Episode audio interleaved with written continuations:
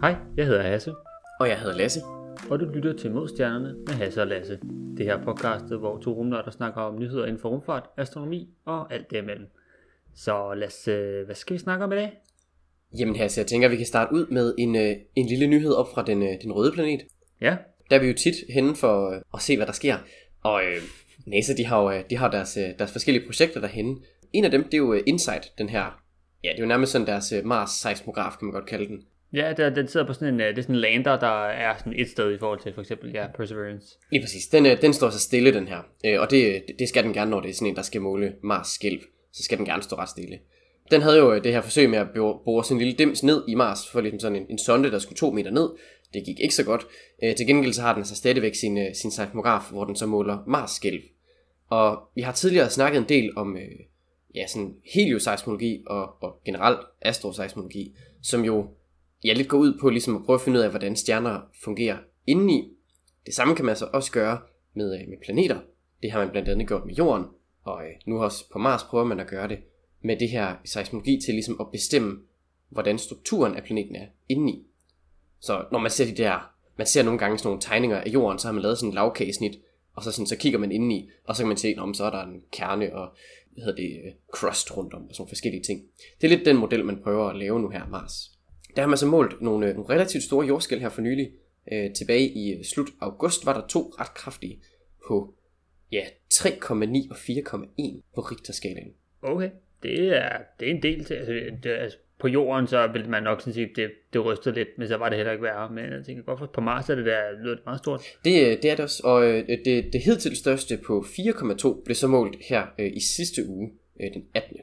Så øh, som der har så været, været gang i den.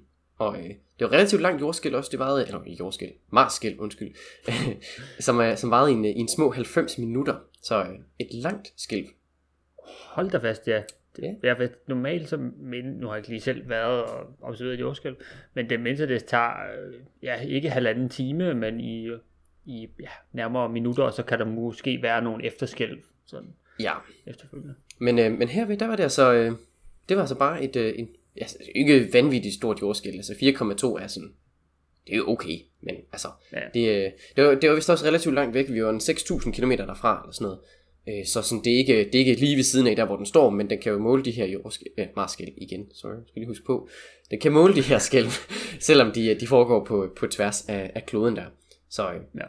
det er også et meget finfølende instrument, så det, det, det skal den jo også gerne kunne.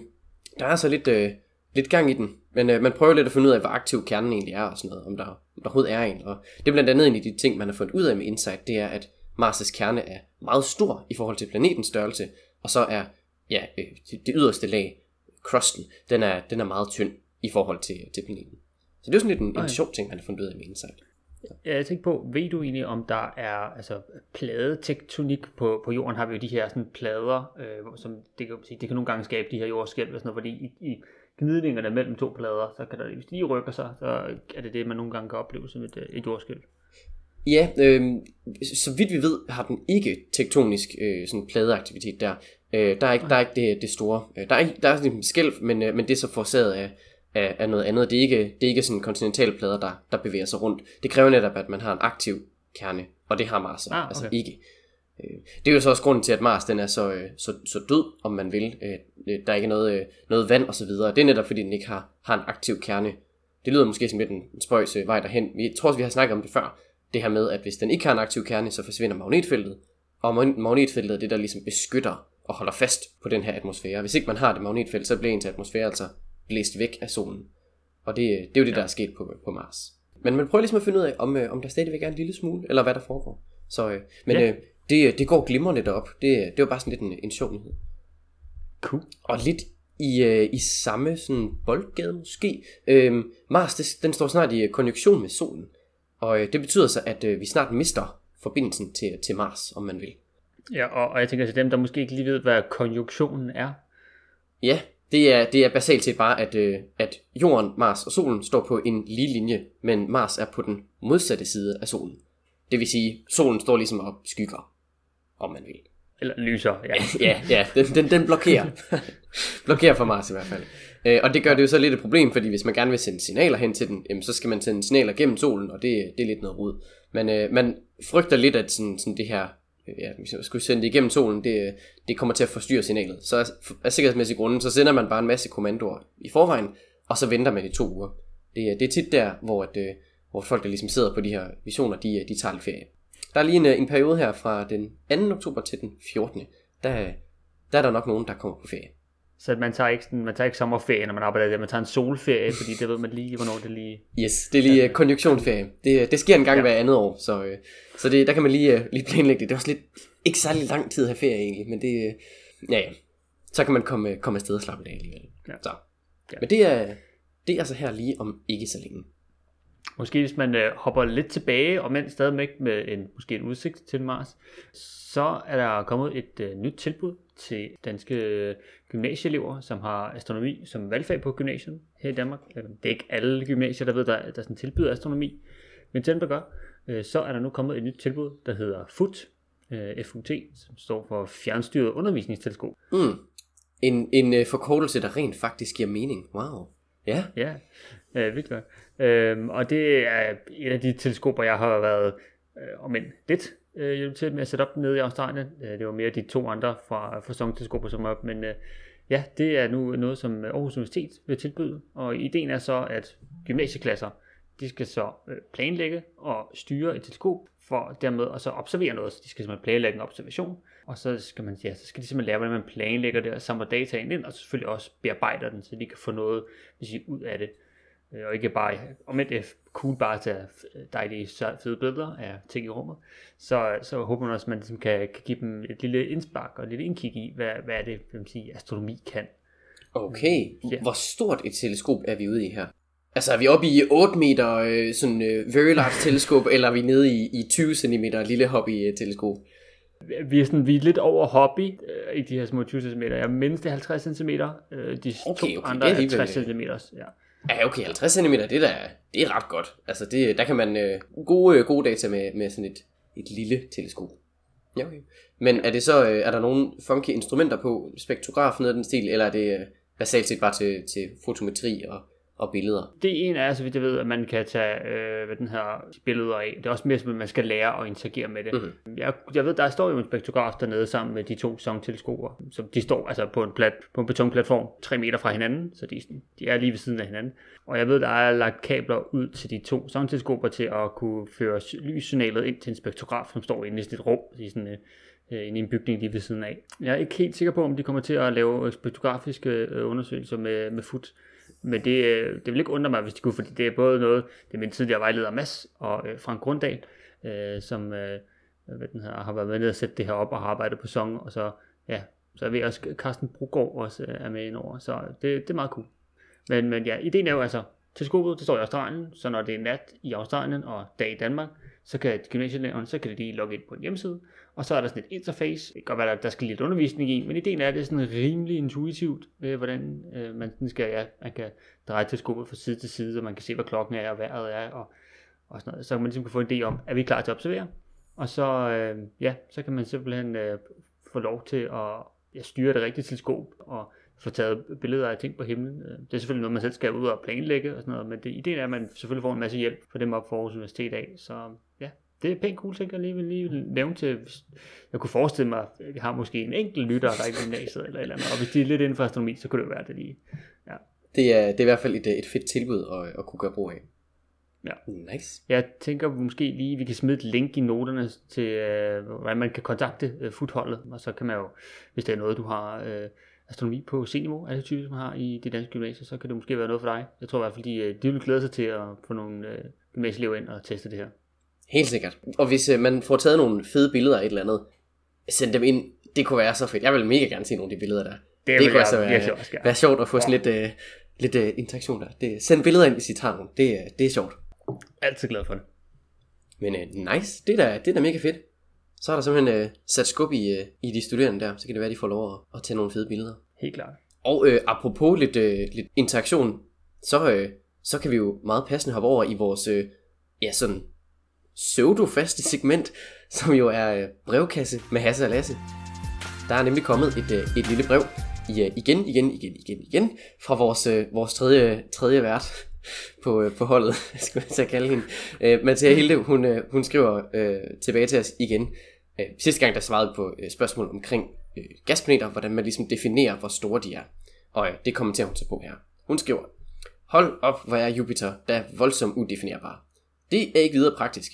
Dog sejt nok. Nå, men denne gang har jeg et simpelt, men måske rimelig omfattende spørgsmål. Hvad er en kvasar? Jeg har læst meget lidt om dem, men det jeg har forstået er meget anderledes fra det, jeg har hørt fra ven. Så yes, yes, I forklarer bare lige noget, og hvor alt, alt der er videre om kvasar på en 10 minutters tid, ikke? Slet ikke urealistisk eller noget. Hilsen, Mathia Hilde. Så, øh... Well. ja, yeah. okay. Øh, det tror jeg faktisk godt, man kan. Øh, kvasar er heldigvis ikke sådan, altså, jo jo, de er selvfølgelig øh, lidt, lidt komplicerede og sådan noget, men altså, hvad er det egentlig ikke? Altså, det, det, det havde været værre, hvis du havde spurgt om mørk energi eller et eller andet. Det, Åh, oh, nej, nej, nej. ja, det, øh, don't even go there. Det, øh, ja. No. Nej, så, så det er sådan det korte svar. Det er vel egentlig bare, at en kvasar, det er et quasistellart øh, objekt, øh, eller en radiokilde. Det var noget, man øh, så tilbage i, ja, hvad har det været, 60'erne eller sådan noget af den stil, Ja. som øh, ja, ligner stjerner. Øh, der er quasistellar, så altså halvstjerne, stjernelignende. Og, øh, og man vidste ikke rigtigt, hvad det var, fordi de lyste en hel masse i radio og i visuel, og det, det var sådan et spøjst. De var meget, meget klare i forhold til, hvor langt væk de lå. Så basalt set er der bare tale om en, øh, en aktiv galaksekerne. Så altså i kernen af de her store galakser, der har man altså øh, meget, meget store øh, sorte huller, supermassive sorte huller. Og, og rundt omkring dem, der har man en masse gas. Og den her gas, den hvirvler rundt om, og så på grund af friktion med de andre gaspartikler, så bliver den varmet op.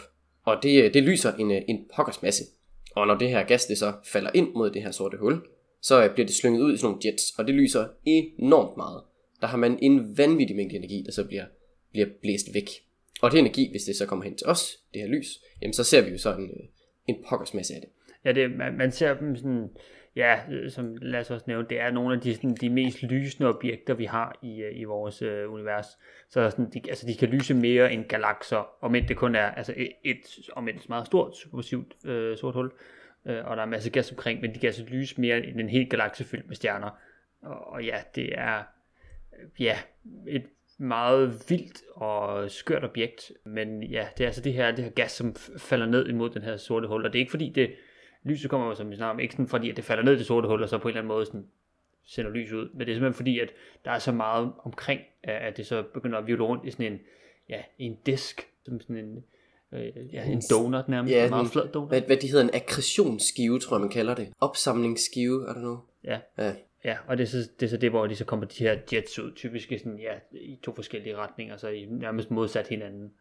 Og, og det, de lyser så rigtig meget op, men det, jeg mindes, vi har set omkring 750.000 af dem indtil videre i universet, fordi de netop, de lyser rigtig meget, så både i, som jeg nævnte, der radiovisuelt, øh, x-ray, altså røntgen, og i ultraviolet, altså den tager lidt det hele. Det er det hele spektret, de, de dækker. Det, ja. det er pænt vanvittigt. Og specielt, altså, de, de er så sindssygt lysstærke. Øh, de ligger til gengæld også enormt øh, langt væk, så altså i, i det meget, meget tidlige univers. Øh, de, ja. de ældste af dem, de, øh, de har været fra, da universet har været en sådan 600 mil, millioner år. Og det lyder jo meget, men altså i forhold til 13 milliarder, så, så er 600 millioner altså ikke det store. Så det er nogle meget unge objekter, og det virker til, at de fleste af dem ligger i, i det unge univers. Man ser dem ikke rigtig ja. sådan, hvad skal man sige, tæt på os, altså i nyere tid, hvis det giver mening. Så, øh, så det virker til, at der har været sådan en, en epoke, hvor der har været mange af de her, de her kvasarer, og så er det ligesom stoppet. Ja. Og det er sådan lidt et, øh, lidt et mysterie. Men de er så øh, exceptionelt lysstærke. Altså ikke, altså sådan, nu nævnte han det der med, med, at de kan lyse mere end en hel galakse. Vi- er så oppe i, øh, altså, en, altså ab- absolut øh, magnitude på minus 26. Det vil altså sige, hvis du, hvis du ser en, øh, ser en, en kvasar øh, i en afstand af cirka 30 lysår, så, øh, så lyser den lige så meget, som solen gør på vores himmel. De er, Ja, det, det er vanvittigt. De lyser sindssygt meget. Det er virkelig, virkelig voldsomt. Heldigt, at de er ret langt væk. yes. Man kan faktisk se dem med små hobbyteleskoper også. Der er øh, et par stykker, der er synlige. Jeg tror, de, de klareste er en magnitude 12 eller sådan noget. Så øh, et lille hobbyteleskop, der, der kan man godt se dem. Så det er altså ja, nogle, øh, nogle kæmpe store, supermassive sorte huller, der har en masse gas omkring sig, som sender helt vildt meget lys ud, og øh, lyser ja, mere end andre galakser, og det, øh, vi kan bruge dem til alle mulige forskellige ting, både til at, ja, man, jeg ved, man har brugt dem til at kigge på øh, det, der hedder en periode i, i universets tid, der hedder reionisering. Jeg ved ikke, om vi skal, det kan være, det kan være deep dive til en anden dag, øh, at vi kan hoppe ind i det omkring det, men det, det er noget, man blandt andet har fundet ud af øh, fra, fra Quasar også. Så det, man kan, men de lyser rigtig meget, og de er meget fine at studere, så kan de også fortælle os noget yderligere omkring universet. Og øh, med brevkassen slut, så øh, kan vi jo hoppe over i et, i et andet emne. Jeg tænker, at øh, Hasse, du har jo lidt efterhånden sådan en øh, Hasses sjov artikel ting kørende. Har du, øh, har du læst noget sjovt i den her uge? Jeg har læst noget sjovt den her uge. Øh, det er en, en ny artikel, om end øh, vi er sådan lidt i samme område, så ikke helt, så øh, har jeg læst en sjov artikel omkring en supernova, som er blevet set flere gange. Og det kan lyde lidt mystisk. Ja, det lyder lidt spøjst. Ja, det, det, det, det, den, jeg prøver at læse det scenarie op først.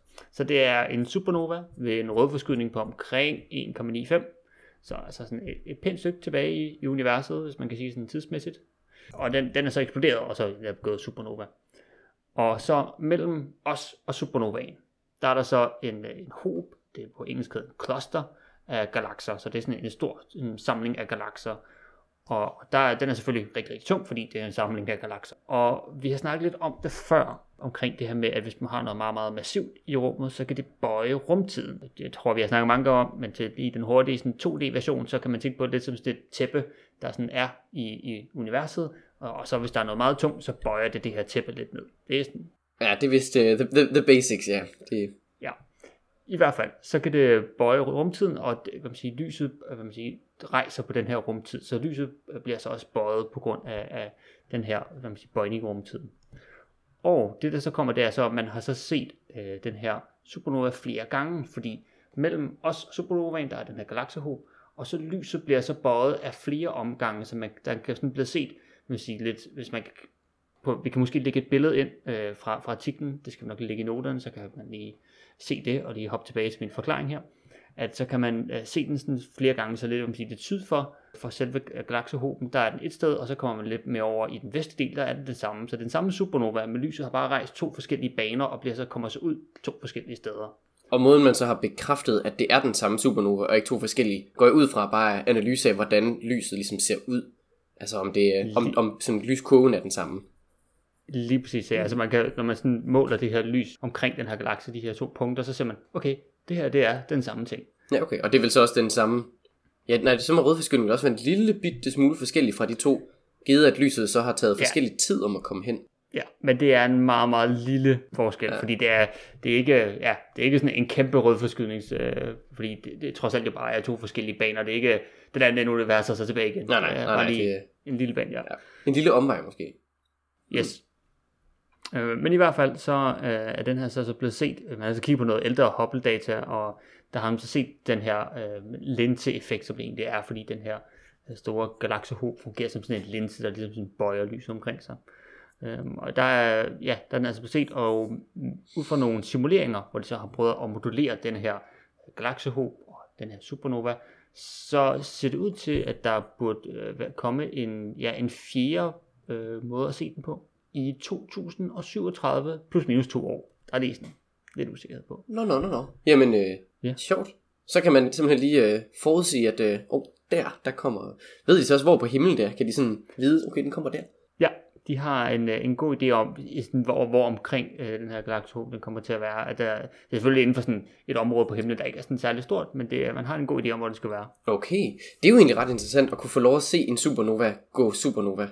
Det er jo, det er jo sjældent, at man spotter dem øh, lige inden de eksploderer. Det er jo altid først, så øh, går den supernova, og så er det, man kan se den. Det er sjældent, at man når at se øh, øjeblikket op til. Det er jo ellers ret, øh, ret spændende at lære noget om den, øh, den del af, sådan, af selve eksplosionen der. Hmm. Ja. Okay, Ej, det er faktisk ret, øh, ret spændende. Ja, og altså det er så plus minus to år, så det kan godt være, der skal en del observeringer til her. Øh, ja, det er klart. I, ja, men, øh, fra 2035 til 2039. øh. Altså fire års observationer er så også lidt voldsomt. Det, det er måske lidt, øh, ja. lidt, lidt, jeg ved ikke, ambitiøst at, øh, at skulle have et uh, teleskop peget derhen i fire år straight, men øh, ja, det er fedt at vide, at det, at det i hvert fald kommer til at ske igen. Eller sandsynligvis kommer ja. til at ske igen, så man lige kan fange den. Det er faktisk det. Øh. Ideen er jo så også, at når forhåbentlig får man samlet øh, man sige, flere observationer af de her supernovaer, som bliver ja, linset typisk igennem nogle galaksehobe, fordi de er så tunge. Og så vil man sammen med det, så kan man få øh, et øh, endnu datapunkt for øh, H0, altså den her Hubble-konstant, vi har i universet, og så også øh, omega, som er en, ja, endnu en parameter, der fortæller omkring, hvordan øh, universet forhåbentlig kommer til at udvikle sig. Ja, Og, øh, det, ja. det er sådan et mål for ja, energitæthed. Det, Ja. det er sådan lidt en, en tricky størrelse, men vi vil gerne have, måske lige at det omega, vi gerne vil have en for, at universet er fladt. vi er, og så omega for øh, mørk energi, vi gerne have er minus 1. Der, er- Yes. der er lidt nogle... Øh, Ja, der er forskellige parametre, og vi vil gerne have, altså hvis, hvis universet er fladt, så er det, hvordan er det så? Hvis universet øh, spatialt er fladt, så betyder det, at det er uendeligt. Og det, øh, det er jo lidt en af de der ting, vi ikke rigtig har fundet ud af endnu. Og det er, de bedste estimater er den 1,007 eller sådan et eller andet. det, Altså, altså det er meget, tæt det er virkelig, virkelig tæt på at være en. Så det er netop derfor, at, at når, når man sådan begynder at diskutere, er un- universet uendeligt, så ved vi det dybest set ikke. Vi gætter, men det er så også fordi vores modeller virker til at pege i den retning. Øh, Hvis det ikke er Ja. tilfældet, så er det jo så en lille bitte smule øh, sfærisk. Så det er lukket, right? Øh, ja, der, er- ja, der er sådan forskellige modeller. Mm. Det kan godt være, at vi... Oh, vi Ja, det tror jeg i hvert fald. Har vi ikke haft et deep dive om det engang? Det, det mind, jeg mindes, jeg har haft et deep dive om det her. Men øh, der er der jo en- enten den, den åbne sadelform, der er den lukkede kugle, eller så er der det flade. Når vi nu snakker det her, øh, ja, det her lagen, øh, som, eller tippe, som Hasse nævnte før, der, der hvis man sådan prøver at, at skulle forestille sig det, det, det kan hurtigt blive meget, meget langhåret, men øh, det hjælper at have en tegning af det, vil jeg sige. Det, øh, Ja, det gør det lidt, klart. lidt mere håndgribeligt, i hvert fald. Men det korte og lange er, at vi, vi dybest set ikke ved, om universet er uendeligt. Og det, der kan sådan noget jo så måske afhjælpe det. Helt klart, ja, og det, er jo, det bliver så sådan endnu et datapunkt, for der har jo også, jeg tror måske, vi har nævnt også før, der er lidt sådan en, en kamp, især om, øh, hvad man siger, Hubble-konstanten, hvad for en værdi den skal have. Oh yes, der er ingen enighed der overhovedet. Det er bare, folk de er sådan, den er 50, nej, den er 100, den er 150, den er 76, altså... Ja. Jeg tror, hver eneste forsker har deres eget bud på, hvad, hvad H0 er. Der, jeg tror ikke, der er nogen, der er enige overhovedet. Og så, jeg ved især, der nu er sådan to, sådan, jeg vil næsten sige en skyttegrav, de efterhånden har gravet sig ned i, øh, hvor den ene hvis værdi er øh, 68, og den anden er sådan lige omkring 72-73. Ja. Og nu er usikkerhederne på de målinger blevet så små, at de ikke, nu, at de ikke overlapper. Før han om lidt sådan, okay, de fik 72, de andre fik 68, usikkerheden overlappet lidt, så var sådan, okay, det må være et sted midt imellem, så tænker vi cirka. Øh, Og nu er så usikkerheden blevet så små, at de sådan, jeg sige, lukker af, så nu dækker de ikke over hinanden mere. Så der er nu sådan, ja, to- sektioner, øh, der nu prøver at kæmpe og bevise, at vi har altså ret herover. Det, det er lidt sjovt på en måde sådan at se sådan en akademisk kamp øh, i, øh, hvordan universet er. Ja, det er, det er virkelig, virkelig spøjst. Det, og det er jo sådan med, at hvis, hvis du måler den på den ene måde, så får du en meget nøjagtig værdi på netop de der 68. Og hvis du måler det på den anden måde, så får du 72. Så det er netop derfor, at man sådan... Det, det afhænger af, hvordan du måler den. Det, Ja. det, det er noget gris, men øh, det kan være, at de, øh, de kommer tættere på en værdi nu her. Det vil, det vil da være rart. Specielt hvis det kunne Ja. lede til noget enighed der. Det vil da være Ja. skønt. Det, eller så kommer der bare en tredje ting, der bare siger, nej, nej, den er 75. Åh oh, nej. nej, nej, nej. det bare gør det hele værre. Var sådan, begge jeres værdier er forkerte. Her er den nye. Ja. ja. ja. Nej. Ej, så længe det ikke, øh, det ikke er totalt paradigmeskift. Selvfølgelig det er fint nok, hvis der kommer sådan et, men det gør det bare lidt besværligt. Nå, ja, ja. Og øh, når vi så har været ude ved de her supernovaer gevaldigt, gevaldigt langt væk, så kan vi jo lige hoppe tilbage til, øh, til jorden. Øh, mere specifikt øh, helt tilbage på jorden. Der øh, har Inspira- Inspiration 4 er jo faktisk lige kommet ned igen. Ja, det er efter de deres ja, tre dage i rummet. Øh, så er de nu nede og lavet et lille splashdown Yes. ude i, ja, i Atlanterhavet. Ja. Og så kom de ellers øh, hurtigt øh, ja, ind til den igen. Og ja, det har været en, ja, et par dage, hvor de har både hy- hygget sig, man har set nogle videoer deroppe fra. Øh, især også en ting, jeg lagde mærke til i videoerne, det er, at de har alle sammen, øh, eller mange af dem har iPhones og iPads med. Ja, ja, de har bare deres, deres smartphones med. Vi vil sidde der og tage billeder. Ja. Det, øh, det, er nogle, det er nogle meget, øh, meget hyggelige videoer, de der, hvor de åbner Cupola-modulet, og de, de er i gang med at... Altså, de, de står jo bare og måber nærmest. Det er jo... Det, er, det, er, en- det er en god udsigt, de har, vil jeg sige. Det er, det er så lækkert nok. ja. Ha- Havde de nogen forsøg med ombord egentlig, eller var det bare øh, hygge og, og så videre? Øh, ja, der var, der var lavet en del eksperimenter. Det er typisk noget, som man, man typisk laver, når man er for eksempel man ser på ISS. Det er alt fra øh, ultralydsscanninger af kraniet. Øh, man ved, at blandt andet at nogle øh, har, øh, astronauter får problemer med, at man mister synet meget kortvarigt, heldigvis. Men det er, man tror måske, det er på grund af, at væsker, øh, hvordan de er inde i ens hoved, og hvordan de sådan, kan man sige, skubber sig rundt inde i hovedet, kan måske lige trykke lidt på nogle synsnæver, og det er det, der kan give sådan nogle øh, ja, midlertidige blindheder. Øh, Okay. og det, så derfor så, så tager man sådan nogle ultralydsscanninger. Øh, Det, det lyder ikke særlig fedt at sådan skulle lige blive sådan midlertidigt blind. Det, det, det er ikke så fedt. Det er okay. Det er måske en god idé lige at undersøge, hvordan det fungerer. Ja, jeg er ret sikker på, at en af astronauterne fra det kinesiske rumagentur, han var ude på en, en, en spacewalk, og bliver så undervejs øh, ja, øh, midlertidigt blind, og hvor jeg selvfølgelig så stopper, fordi prøv, jeg kan ikke se noget. Øh, Ah, der var altså lidt, uh, lidt, ja. lidt ude af skide, vil jeg sige. Ah, det er altså, det, det er lidt et problem at være sådan, jamen jeg svæver bare lige frit rundt herude, og jeg kan ikke se en skid. Oh, ja. ja, den er god. Men ja, også øh, alt for målinger til, fra, ja, de lavede sådan nogle hudskrab før og efter, for ligesom at se, hvordan deres cellerne i deres hud kommer til at reagere på at være tre dage i rummet. Og så også glukosemålinger af der, i deres øh, blod, for ligesom at se, hvordan kommer de i generelt sådan nogle målinger af, hvordan stråling påvirker folk. Så sådan nogle relativt små eksperimenter, men det er også det, de er jo i den samme rumkapsel i tre dage. Der er jo lidt øh, det begrænset, hvor meget man kan nå at lave. Ja. Jeg hørte, at der var, øh, der var nogle problemer med toilettet eller et eller andet, som, øh, som de skulle Øh. øh. fikse til næste gang, eller sådan noget. Øh, ja, altså det blev heldigvis fikset undervejs, okay, okay. Øh, men de har måske lidt, lidt, at, lidt at arbejde med. Øh, det var heldigvis ikke sådan, at det, det gik helt galt, øh, hvis man kan sådan. Men, øh, men det er også det, at man skal jo, de er jo trods alt i en lille bitte kapsel, så der er lidt, øh, man får lidt privatliv, men det er ikke al, alverdens, man har, når man lige, øh, ja, når man skal. Jeg vil sige, man, øh, man kommer hinanden ved. Men det er da også hyggeligt. En, tre dages øh, telttur Ja. nærmest. Det er, da også, øh, det er da også fedt på en eller anden led.